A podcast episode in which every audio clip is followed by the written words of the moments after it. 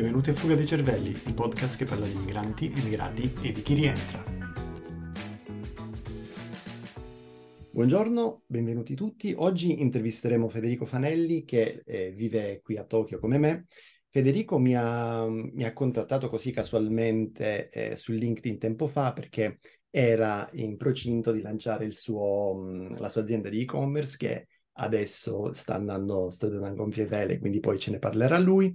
E, ho sempre avuto l'interesse di intervistarlo qui nel podcast perché la sua è un'esperienza molto particolare, infatti è un ragazzo nei suoi 30 o quasi, poi ci dirà lui, che è riuscito ad entrare in Giappone dall'Italia, a lanciare un business al 100% giapponese, insomma poi lavora con l'Italia, sì, però il suo business è qui in Giappone e quindi mi piacerebbe tantissimo sentire la sua storia nel maggior dettaglio e condividerla con voi. Quindi Federico, bentrovato, benvenuto. Ciao Mario e grazie per avermi contattato per registrare questa puntata e per l'interesse per la mia storia. Presentati. Per chi non ti conoscesse, vai. Hai già detto qualcosa, ma io sono originario, nato a Milano, poi cresciuto in un paesino a circa una mezz'oretta fuori Milano, ok? Ho cominciato ad avere un interesse per il Giappone più o meno quando avevo 8 anni, perché ho cominciato a fare un corso di karate, ok? Che poi ho continuato fino a praticamente quando mi sono laureato, ecco. Che cintura, ho ripreso cintura nera in Italia, poi sono venuto in Giappone e questa è una cosa interessante perché lo stile di karate che ho studiato in Italia è uno stile di karate di un maestro ovviamente giapponese che però ha reinventato in Europa. Quindi è presente più che altro in Europa. In Giappone sono pochissimi gli adepti di questo stile karate e non sono a Tokyo, sono a Fukui, quindi molto... Sì. Oh, e quindi ho ricominciato da capo. Quando mi sono trasferito in Giappone ho ricominciato dalla cintura bianca, ok? E niente, poi quando è iniziata la pandemia ho smesso, ecco, però il karate è stato il filo conduttore. A livello del processo che mi ha portato qui in Giappone è abbastanza interessante, nel senso che io appunto ho sempre avuto questo interesse, ma non l'ho mai esplorato più di tanto, nel senso che appunto facendo karate, il karate si insegna solo in giapponese, no? Anche in Italia, quindi ero sempre a contatto con la lingua e mi interessava, però non ho mai approfondito più di tanto, fino a quando mi sono iscritto all'università, ok? Però all'università io non mi sono iscritto a giapponese, ma a giurisprudenza, ok? Inizialmente mi sono iscritto all'Università di Pavia, ok, a giurisprudenza, e volevo come hobby, aggiungere anche il giapponese, ok? E ovviamente era, come dire, un'ambizione abbastanza innocente, soprattutto al primo anno di giurisprudenza, perché preso, dal normale curriculum degli studi di diritto, non sono riuscito a fare praticamente alcun progresso al primo anno di università, no? Con il giapponese. E infatti il primo approccio con la lingua giapponese direi che è stato proprio un'esperienza quasi umiliante, nel senso che non sono riuscito neanche a studiare l'hiragana, no? Base, e quindi ho detto vabbè, no, lasciamo stare. Ho compreso che era una bestia che richiedeva una dedizione differente, ok? Scusami se ti interrompo, per chi non lo sapesse, hiragana è uno dei 3 modi di scrivere il giapponese, è un sillabario, se non mi sbaglio 52 caratteri, poi c'è un altro sillabario che si chiama katakana che si usa principalmente per le parole importate, poi ci sono i famosi kanji che sono quelli che negli anni 80 quando crescevo io si chiamavano gli ideogrammi cinesi E quindi prego Federico, scusa per la parentesi. No, è fatto bene a chiarire, insomma, e quindi diciamo che è una lingua che ha una curva di apprendimento, soprattutto all'inizio, estremamente ripida, ok? Brutale, proprio sì. Perché c'è da studiarsi i kanji, quindi gli ideogrammi, c'è da imparare a leggere sia hiragana che katakana, e quindi richiede un approccio particolare. Il primo approccio è stato abbastanza fallimentare, ma dopo 3 anni di studio di giurisprudenza avevo sviluppato un metodo abbastanza di studio abbastanza, diciamo, a prova di giapponese, e quindi mi son preso un anno di pause quando era il terzo, e ho cominciato a studiare come se dovessi dare gli esami del mio curriculum di studi tra i più difficili, insomma, una decina di ore al giorno solo giapponese, ok, per 6 mesi. Bravo. E proprio perché avevo perso un po' interesse nella carriera, diciamo, legata al diritto, quindi all'avvocatura o altro, e quindi volevo sviluppare un'altra skill che appunto era quella della lingua giapponese, per andare poi a collegarmi con un altro interesse che avevo, che era quello del mercato del vino, ok? E quindi questi 6 mesi di studio giapponese, ho fatto altri 6 mesi lavorando all'Expo di Milano per il 2015, ok? Sì. E all'Expo di Milano ho lavorato nel padiglione del vino, quindi era gestito da Vinitaly e Vinitaly International, e lì, diciamo, ho cominciato a usare un po' quel poco di giapponese che avevo studiato, e ho fatto un po' di anche networking con importatori giapponesi che erano venuti in Italia.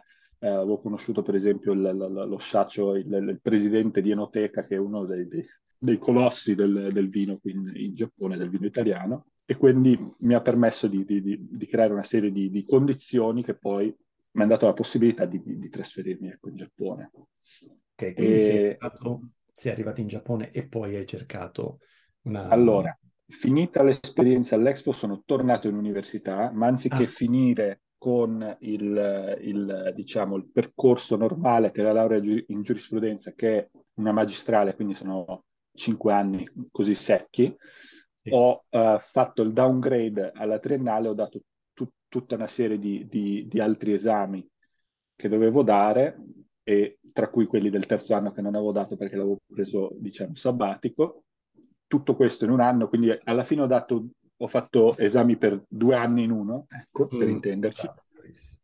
Poi mi sono laureato, tramite uno di quei contatti che avevo ho trovato appunto poi l'importatore che mi ha assunto come salesman, ok, a Tokyo. Okay? Quindi io mi sono laureato e mi sono trasferito in Giappone e ho cominciato a lavorare praticamente subito, cioè... laureato dicembre, cos'era, 2016, febbraio 2017 ero qui, okay. A livello proprio strategico, da studente universitario, poi il consiglio che do, perché adesso mi contattano spesso anche su LinkedIn, è proprio quello di trovarsi, diciamo, una nicchia, trovarsi un business di interesse e coltivare un network, perché alla fine è quello che serve poi per trovare, diciamo, lavoro velocemente, ma soprattutto nel settore in cui si vuole lavorare, perché uno dei problemi è che uno si laurea e poi, diciamo, vaga un po' nel limbo, soprattutto nel mercato del lavoro. È un pochino difficile, capito? Quindi io ho avuto questa, diciamo, fortuna di mettere in chiaro subito con me stesso quello che volevo fare, e quindi poi si è trattato di fare un passo alla volta, ok, e collegare i puntini, no? Adesso, guardando indietro, è facile collegare i puntini, prima era un pochino più difficile, ma era esattamente quello che volevo fare, quindi avere un piano è assolutamente una cosa importante. E E niente, quindi cominciando a lavorare come salesman andavo a vendere vino italiano, principalmente italiano, ma poi in realtà il mercato del vino qui in Giappone è molto raffinato, molto variegato, e quindi quasi tutte le aziende che importano vino non soltanto da un paese specifico, che può essere Italia o Francia, ma il più delle volte hanno un catalogo che comprende i vini da tutto il mondo, ok? Quindi andavo in ristoranti francesi a vendere vini francesi, in steakhouse americane a vendere vini dalla California e in ristoranti italiani a vendere vino italiano. Ovviamente, essendo italiano, avendo questa, diciamo, connessione culturale, diciamo, il vantaggio con la clientela della ristorazione italiana era indubbio, no? In più c'è da dire che non so se chi ascolta normalmente conosce abbastanza la situazione della cucina italiana in Giappone, ma è in pratica la seconda cucina dopo quella giapponese, ok? Per popolarità e per diffusione, ok? Solo a Tokyo sono più di 7.000 ristoranti italiani, ok? Quindi una platea, tante possibilità, ecco, tante possibilità. In pratica ho lavorato per questa azienda per 3 anni, più o meno, quasi 4, ecco. Ovviamente è andato tutto molto bene fino a quando è cominciata la pandemia, perché ovviamente insomma, si è bloccato un po' tutto. Ed è stato a quel punto che durante uno degli innumerevoli, diciamo, periodi in cui non si poteva uscire di casa, comunque, anche se non c'erano lockdown veri e propri, non si poteva lavorare normalmente, ho cominciato a pensare all'e-commerce, diciamo, dato che comunque la mia esperienza era principalmente un'esperienza B2B, ok? Quindi da salesman si va dal buyer, si conclude il contratto, si vendono i vini e, diciamo, poi sempre tra professionisti, diciamo, il mio interesse è dovuto anche al fatto, alle condizioni proprio del mercato, mi ha portato a guardare più al segmento di consumer, quindi general consumer, e andare ovviamente a creare una proposta online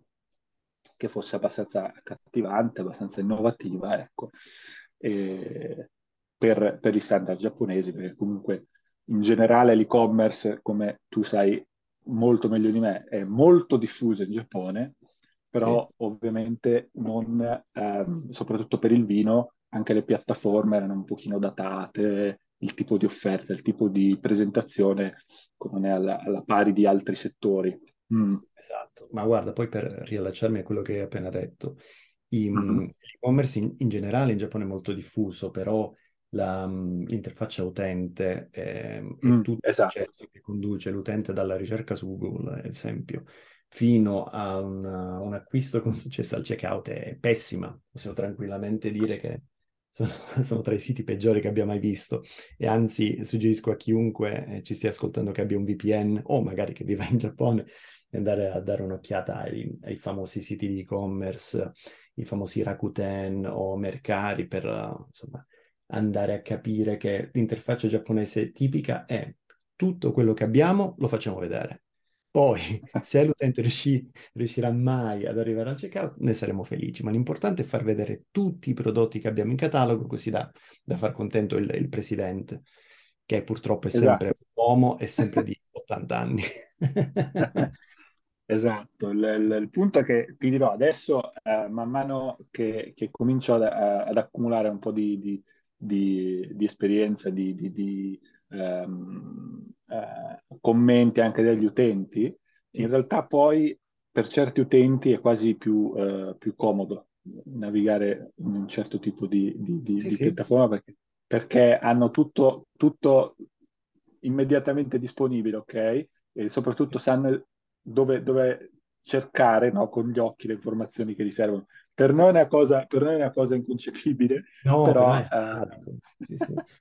però se consideriamo che No, scusa Federico, dico, se consideriamo che la maggior parte degli utenti giapponesi naviga da cellulare, quindi questi siti non sono neanche ottimizzati per la versione mobile, quindi onestamente non capisco come riescano a fare determinate cose. Io darei un premio a ognuno di loro che riesce a completare un acquisto online, perché davvero è una sfida, per come la vedo io è una sfida. Assolutamente, assolutamente. Ti posso, visto che hai citato Rakuten, noi abbiamo uno store anche su Rakuten e è particolarmente interessante. Diciamo, se dovessi dare un giudizio proprio, sai, rozzo, direi che è incredibile che Rakuten abbia avuto il successo che ha avuto. Vedendo tutta la struttura anche di come dire, back-end che hanno, insomma, per i merchant è una roba che esce direttamente dagli anni 90, cioè certe schermate, un certo tipo di piccoli pop-up che escono quando carichi una pagina, per esempio, erano cose che non vedevo da 20 anni, ok? No, ma guarda, io Rakuten li odio perché hanno... Ok, ho toccato... No, sì, guarda, con me è una guerra aperta, perché io, per chi non lo sapesse, Rakuten è la eBay giapponese. Purtroppo il presidente di Rakuten è un appassionato di basket, e l'NBA è l'unico sport che io seguo, e hanno acquistato diritti dell'NBA in Giappone, neanche con la VPN riesci a bypassarli, e mi sono trovato costretto non solo a pagare l'abbonamento Rakuten, che costa il doppio di quello di NBA TV, ma ad avere un'app pessima sia su cellulare che su iPad, su Apple TV non ti dico, è terrificante, e io li odio allora. Quindi qualsiasi cosa negativa fai a dire su Rakuten, con me sfondi una porta aperta, cioè più li si tira giù meglio . Allora, no, ma hanno una stella sull'Apple Store, è incredibile. Dai, scusa. E quando si parlerà con parto per la tangente, quindi vai, perdonami. No, ma guarda, io anche per dare un pochino più di contesto a chi ci ascolta, si può fare una ricerca molto veloce e vedere i numeri dell'adozione, per esempio, di Amazon, nell'ultimo decennio, e la quantità di mercato che Amazon ha mangiato via Rakuten è impressionante. Okay? Rakuten era il dominatore assoluto dell'e-commerce, è arrivata Amazon e adesso sono praticamente a pari, penso, quasi la parità del mercato. Quindi è significativo perché Rakuten, essendo una società giapponese, diciamo, non è immune da quelle che sono poi le problematiche delle grosse società giapponesi, e diciamo una sorta di plateau, immobilismo in cui si trovano quando raggiungono una certa dimensione, proprio perché è chiaro che l'innovazione anche interna a Rakuten non sembra essere più una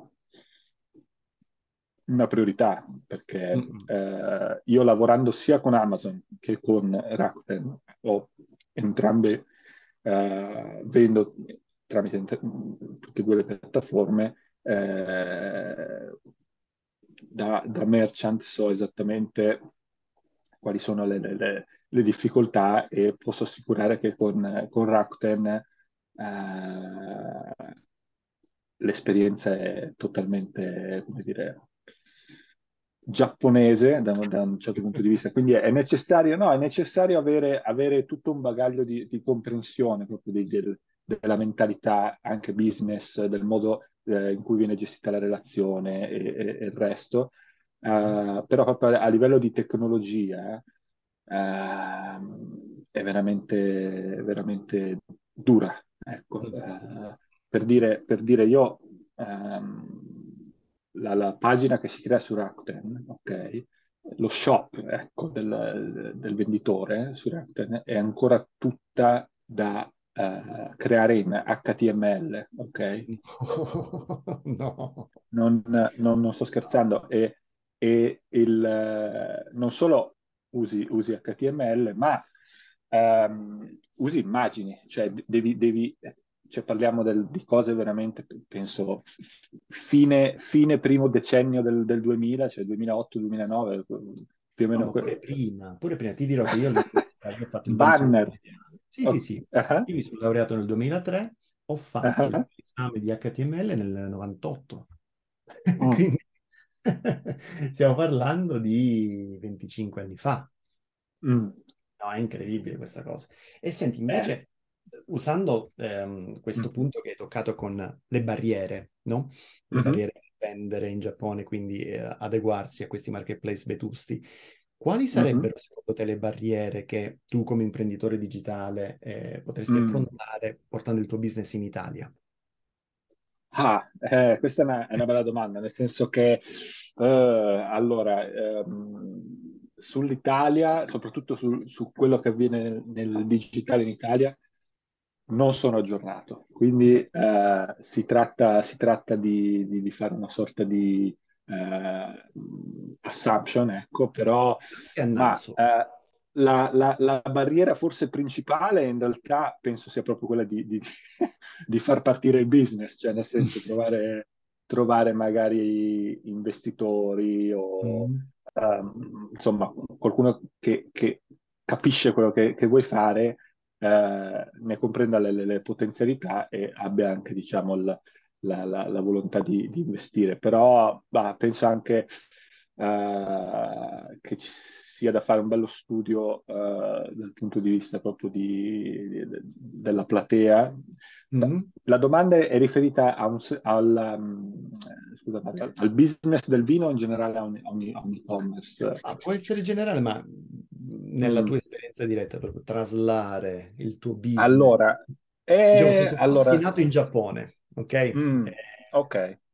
Con la passione per l'Italia e per il pugilato italiano. Quindi stiamo parlando del Federico giapponese. Ok. Ti iscrivi all'università, però decidi di tagliare corto e di trasferirti in Italia per lavorare come venditore per un'azienda di vini e poi lanciare il tuo e-commerce in Giappone. Secondo te il Federico giapponese, con questo percorso parallelo, sarebbe riuscito ad arrivare a lanciare un business di successo come te in Giappone oppure no? È una bella domanda. Il Federico giapponese. Normalmente, per quella che è la mia esperienza, diciamo, i giovani giapponesi che hanno fatto esperienze all'estero tendono a essere decisamente più intraprendenti. Tant'è che, abbiamo parlato di Rakuten, diamogli un punto d'onore, il presidente, il fondatore di Rakuten, lui ha studiato in America, ok? Ed è tornato poi in Giappone e ha avviato Rakuten, che è stata un'avanguardia, cioè, se non sbaglio è stata fondata addirittura prima di Amazon, se non erro. Quindi questo, insomma, gliene diamo atto. E direi che, allora, anche i giapponesi che conosco io, che sono nel settore in cui lavoro o anche in, diciamo, un settore che ha sempre collegamenti con l'Italia, che è fashion, che lavorano qui in Giappone, devo dire che sono in gamba. A livello imprenditoriale, io, guarda, conosco la storia di una ragazza giapponese che ha fatto il liceo in Italia, ok? Liceo artistico, ok? È tornata in Giappone e ha avviato una sua azienda da sola di fashion. Quindi lei ha un brand fashion che va parecchio bene. Ha fatto una campagna su Makuake, non so se conosci. No? Makuake è in pratica una sorta di Kickstarter, non è proprio tipo Kickstarter, ma il concetto è abbastanza simile, di supportare, diciamo, dei business locali nella loro fase di crescita, no? Quindi di solito un'azienda che sta lanciando un prodotto fa una campagna su Makuake e raccoglie, diciamo, le vendite su quel prodotto. Lei ha fatto una campagna su questo sito ed è partita fortissimo. E qual è il nome dell'azienda di questa ragazza? Allora, l'azienda sua si chiama, aspetta, 12, ok, si chiama Kabushiki Kaisha 12, ok, e lei ha fatto proprio questo brand in cui dal fashion design, quindi borse, vestiti, accessori, ok, e va abbastanza bene, e lei da sola, quindi insomma, tanto di cappello, quindi insomma, per rispondere alla tua domanda, faccio una risposta diciamo equilibrata, dipende, però secondo me, allora, a livello di difficoltà, secondo me è molto più difficile avviare un business in Italia, paradossalmente, rispetto che al Giappone, proprio perché c'è forse meno dinamismo in generale, che anche un'economia, quella italiana, un'economia abbastanza, diciamo, più piccola di quella giapponese in generale, quindi e dipende un po' dai posti. Probabilmente a Milano è un pochino più semplice, è più facile trovare appunto contatti o c'è un ecosistema più favorevole, diciamo, forse per l'imprenditoria a Milano. Sì, come dicevi tu, concordo appieno, è importante avere un network, soprattutto all'inizio quando ci si avvia, perché il mondo è ancora basato sulle connessioni, specialmente nel mondo del lavoro, sì, è importante. Sì, poi insomma, se ti trovi a Cosenza a lanciare un e-commerce, ovviamente hai un network, parlo di Cosenza perché sono di là, quindi lo posso dire, e ovviamente da un network più sparuto, diciamo, c'è semplicemente meno gente con cui confrontarti e chi c'è magari non ha avuto l'esposizione al business che avrebbe potuto avere a Milano. Senti Federico, restano 5 minuti. Vai. Io ovviamente ti ringrazio ancora per il tuo tempo oggi, che per noi è l'ora di pranzo, ma normalmente quando faccio le interviste devo farle sempre a notte fonda perché altrimenti non riesco a conciliare. Tu hai parlato di tanti giovani che ti contattano, giovani come te o anche un po' più piccoli che ti contattano per... Esatto, io chiarisco, ho appena fatto i 30, quindi non sono più nei miei 20. Sono uscito dall'under 30, sono adesso precisamente a 30, quindi... Ma guarda, poi io farò a breve 44 anni, ancora in Italia... Mi considero un giovane, quindi hai davanti a te almeno 14 anni per vantarti di essere giovane, non ti preoccupare. E senti, quindi, ultimissima domanda. In un minuto, un ragazzo, una ragazza che stanno per laurearsi in una facoltà qualsiasi, ma che hanno interesse nel mondo dell'e-commerce e nel mondo dell'imprenditoria digitale, il primissimo passo, quale consiglio daresti a loro? Allora, innanzitutto sicuramente seguire, diciamo, tramite social, che può essere Twitter o comunque chi lavora nel settore e diciamo condivide la propria esperienza, perché insomma molte volte dalle informazioni che vengono condivise da chi è già imprenditore nel settore, soprattutto su Twitter, è pieno veramente di questo tipo di personalità, si traggono già delle informazioni importanti, ma soprattutto lavorare sulla propria, diciamo, social skill, quindi andare veramente a conoscere chi lavora in questo settore, farsi conoscere, fare delle domande, non pensare che appunto perché si è studiato, perché si esce dall'università e si ha un titolo in mano, all'improvviso le aziende sono interessate a voi, cioè siete voi che dovete stimolare l'interesse, e il più delle volte non è soprattutto quando si è appena laureati, insomma le skill sono base e sono condivise con tutti gli altri che si sono laureati insieme a voi, a parte chi fa curriculum, diciamo, particolarmente, vorrei dire, d'élite, quindi che va in università che hanno già come istituzione riescono già a creare dei network per gli studenti, ok? Però chi ha lavorato ha fatto un percorso normale, io assolutamente il consiglio numero uno è quello di conoscere più persone possibili nel settore in cui si vuole lavorare. E poi l'altro sì è non mollare, ecco, non mollare, perché soprattutto all'inizio, insomma, è normale essere rifiutati o avere, diciamo, esperienze non proprio incoraggianti, però basta diciamo, essere persistenti e poi i risultati arrivano.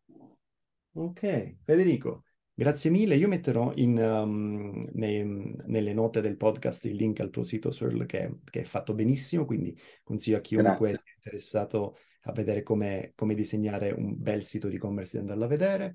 Ti mando un abbraccio, ti sento raffreddato, quindi spero che tu ti possa rivedere presto. Esatto, grazie. Speriamo di vederci, perché non ci siamo ancora mai visti. Speriamo di vederci quando vuoi, sarebbe un grande piacere. Volentieri, grazie Mario. Perfetto, un abbraccio Federico, grazie. Grazie.